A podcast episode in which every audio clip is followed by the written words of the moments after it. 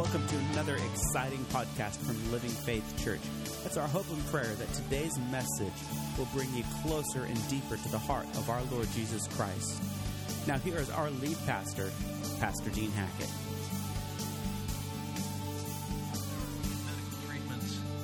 With the absolute determination and refusing to give up, Wilma was walking by age 9 with an orthopedic shoe on the left foot.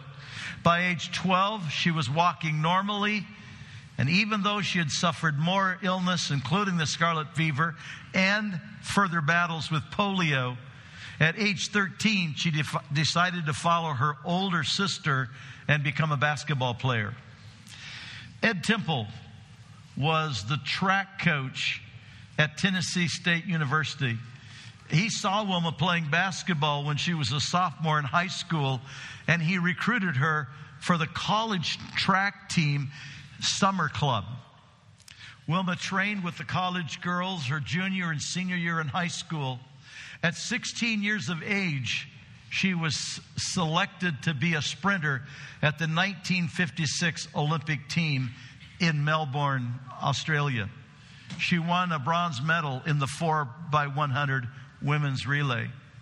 But the next Olympic game, 1960 in Rome, Italy, she had become a running phenom. She won a gold medal at the 1959 Pan Am game, running the 4x100. That same year, she won first place in the 100 AAU track and field meet, and she defended her title 4 consecutive years as the champion sprinter in the 100. It was in Rome, though, when she gained stardom as never before. She set a world record in the 100-meter semifinal, running 11.3 seconds. And you saw in the video, she broke her own record in the 100-meter finals, running 11 flat. But unfortunately, they did not set that in the record book because they considered it wind-aided, as you saw the wind direction. She set a world record in the 200-meter semifinal, running 23.2, and she won gold in the finals. And she won a gold medal in the women's 4x100 again, setting a new world record and becoming the first woman to win the gold medal 3 times in the Olympic Games. You win or lose by the way you choose. She chose to not accept the prophecy of the doctor. She chose to not accept her physical limitations. John Paul DeJoria didn't look very promising in his childhood. In fact, one of his teachers declared he would never succeed at anything. He's the second son of an immigrant family. His father was Italian. His mother was Greek.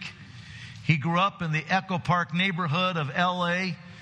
His parents divorced when he was 2 years old. At 9, he began selling Christmas cards and newspapers with his older brother to support his family. When his single mother could no longer provide for both children, they were sent to the East Los Angeles foster's home. DeJoria spent much of his youth in a street gang in East L.A., but his teacher's comments motivated him to make the choice to become successful. After graduating high school in 1962, he served in the U.S. Navy.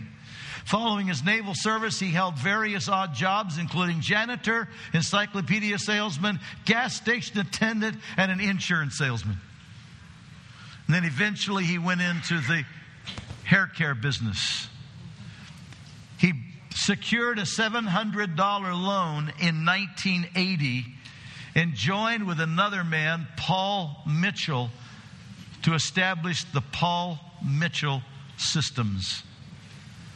The company now has an annual revenue that exceeds $900 million.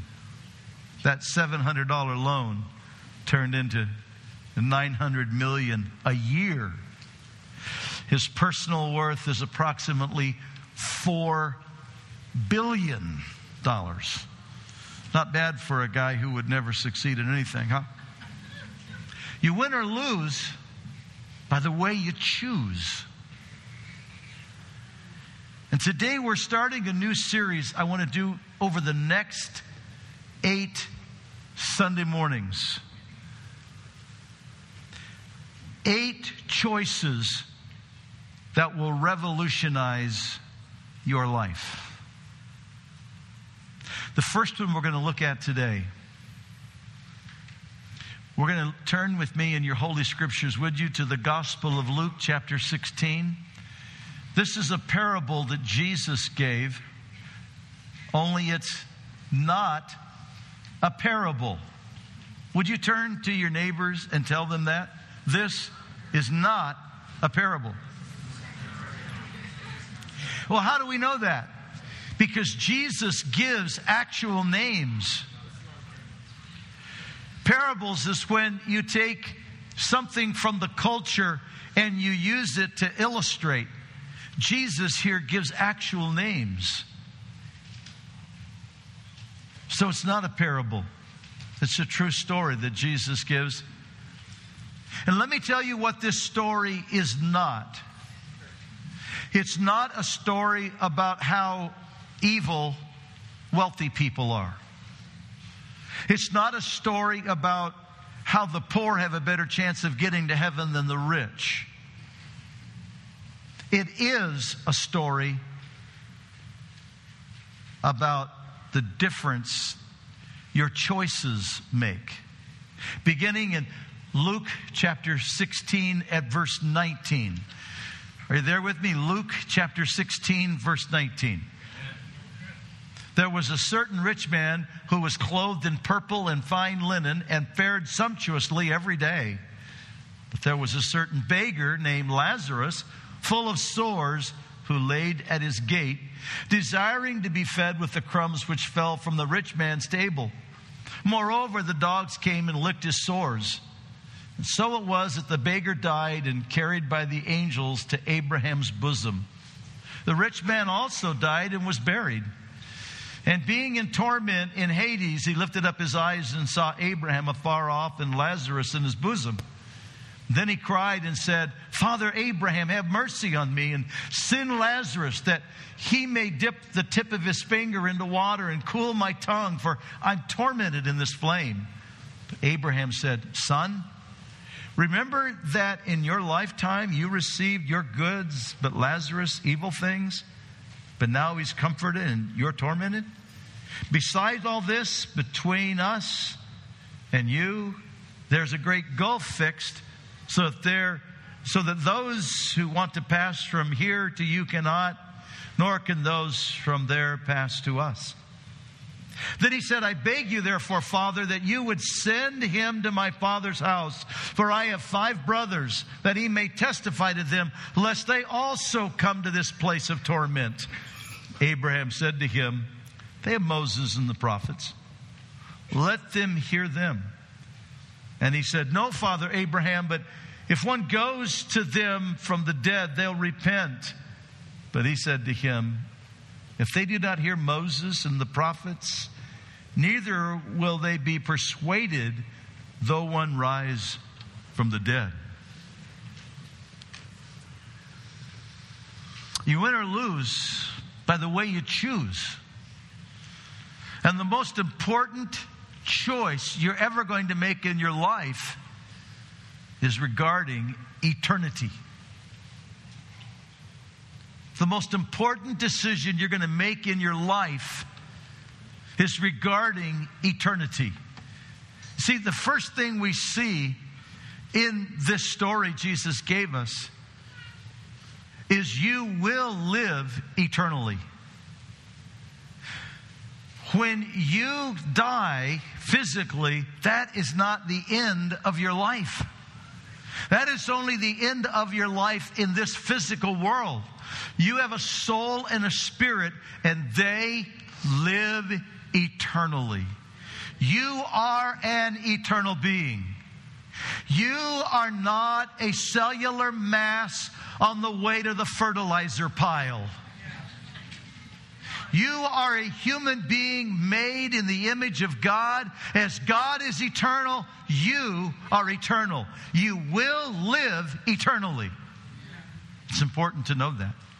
Here's the second thing that we learn from this story by Jesus, and that is that heaven and hell are real places.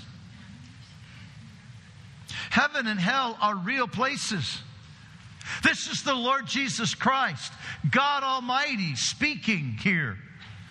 In my Bible, it's in red. Is it in red in your Bible? The words of Jesus. How many think with him being God, he might know what he's talking about? There's just that chance he might know.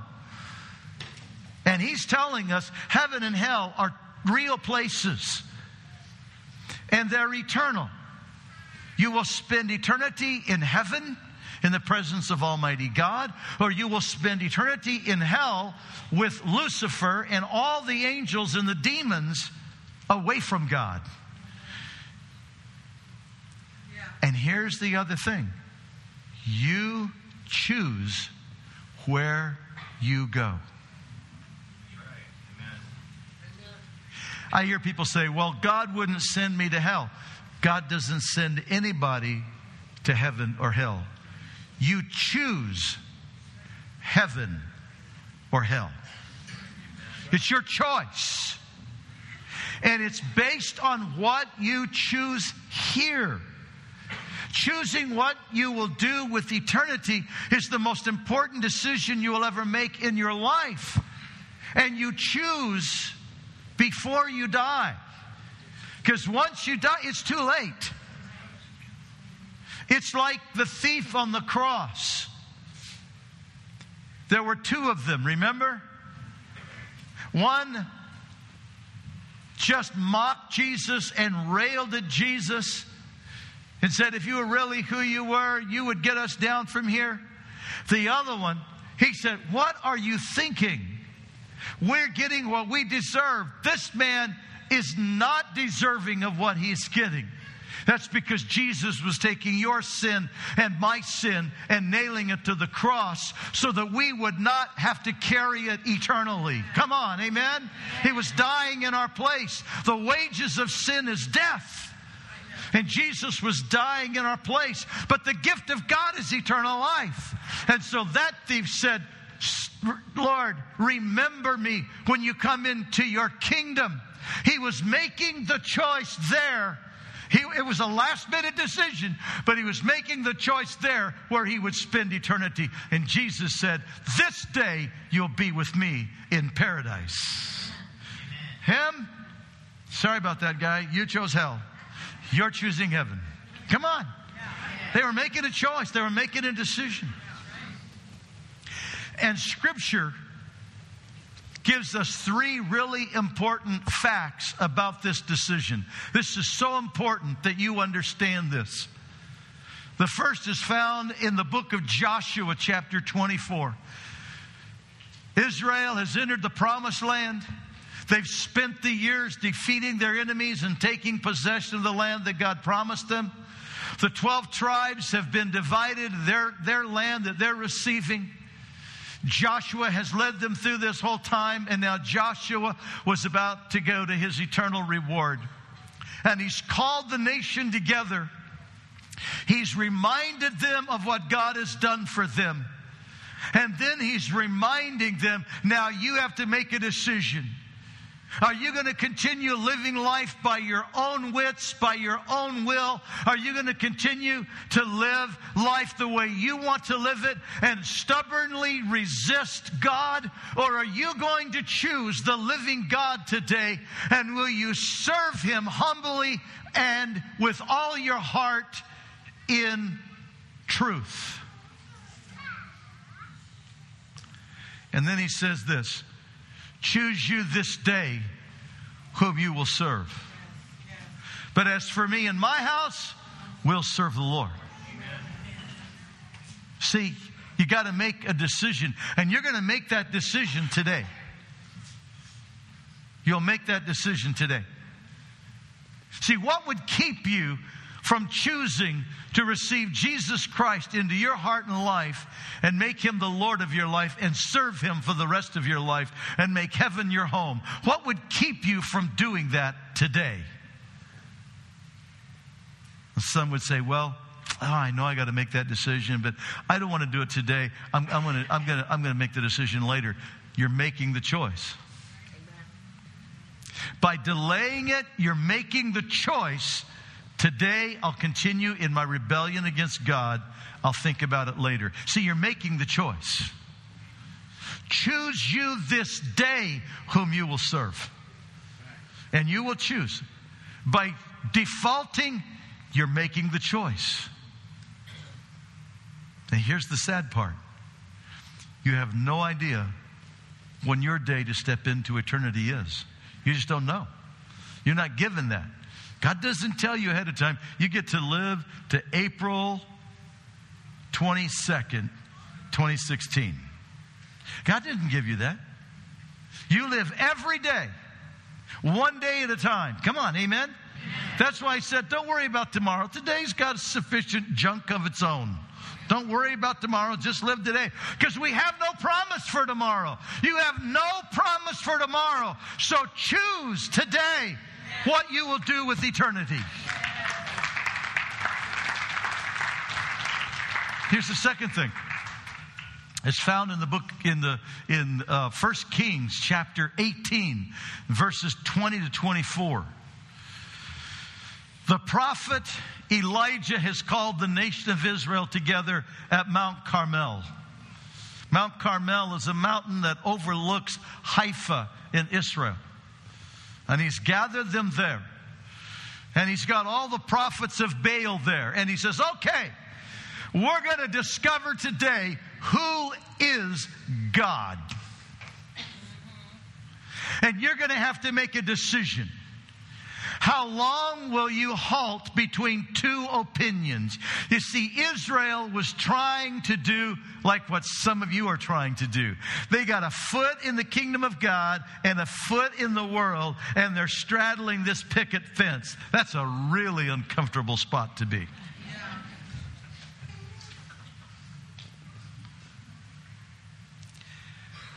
Some of you do it this way. You don't quite put your foot over into the world. You just, I'll get it through one of those little slats right there. Oh, yeah, there we go. I'll enjoy as much of the world as I can and still go to heaven.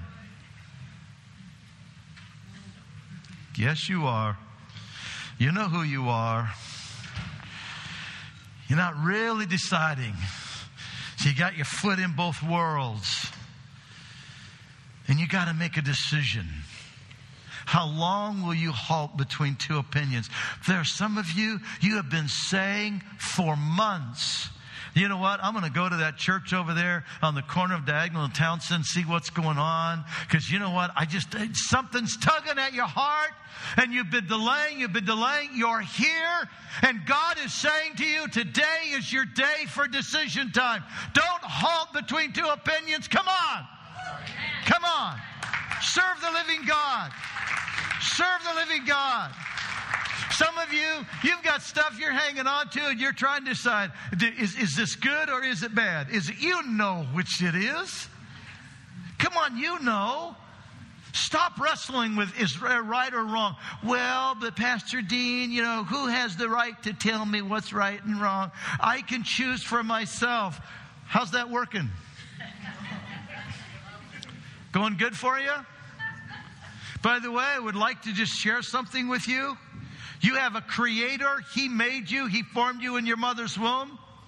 He is Almighty God. And because He is Almighty God and because He is your creator, He has the right to establish 10 commandments. Not 10 good ideas, not 10 suggestions, not 10 things that you might want to think about sometime. They are commandments. They are absolute right and wrong. God has said it, and He says to you, stop having your feet in both worlds and choose to live right. Choose to live holy. Choose to live a godly life. Choose to have my Son in your life and choose to live for heaven and stop trying to live like the devil. Oh, Pastor Dean, you just really got hard right there. No, I didn't. I'm trying to rescue you from certain destruction. See, dear ones, you have no promise about tomorrow. Today's your day of decision. And you've got to choose. You can't stand there between two opinions. When you stand before Almighty God, He's not going to go, you know, I know you were struggling. I understand, child. Come on, I'm going to give you heaven. No. No. You make that decision now. It's a decision. Here's the third point about this, okay? When you've made a bad choice, choose to not stay there and live in it. Peter made this declaration to Jesus. Lord, others may forsake you. I'll never forsake you, man. I'll even die for you. A few hours later, he's denying him. Denied him 3 times. He denied him. I don't know that man. No. He even cursed and then said, I don't know him. Jesus, after that, encountered him. Pete, do you love me? He was afraid to answer. Finally says, Lord, yeah, I love you. Pete, come on, do you love me? I love you, Lord. Pete, come on. Come on, look at me. Do you love me, Peter? Lord, you know I love you, but I am such a failure. I've messed it up so bad. You know what Jesus was doing? Jesus was saying, yeah, you've messed up, but you don't have to stay there. You can make the choice to get up out of that bad decision and get where you're supposed to be. Maybe you've made some bad decisions. You've made some bad choices. Don't live in it. Get up, get out of that mess, and walk with Jesus and love Jesus with all your heart. Today's your choice. Today's your day to choose. You get to make that choice today. That is the wonderful thing about Almighty God. His mercies are new every morning.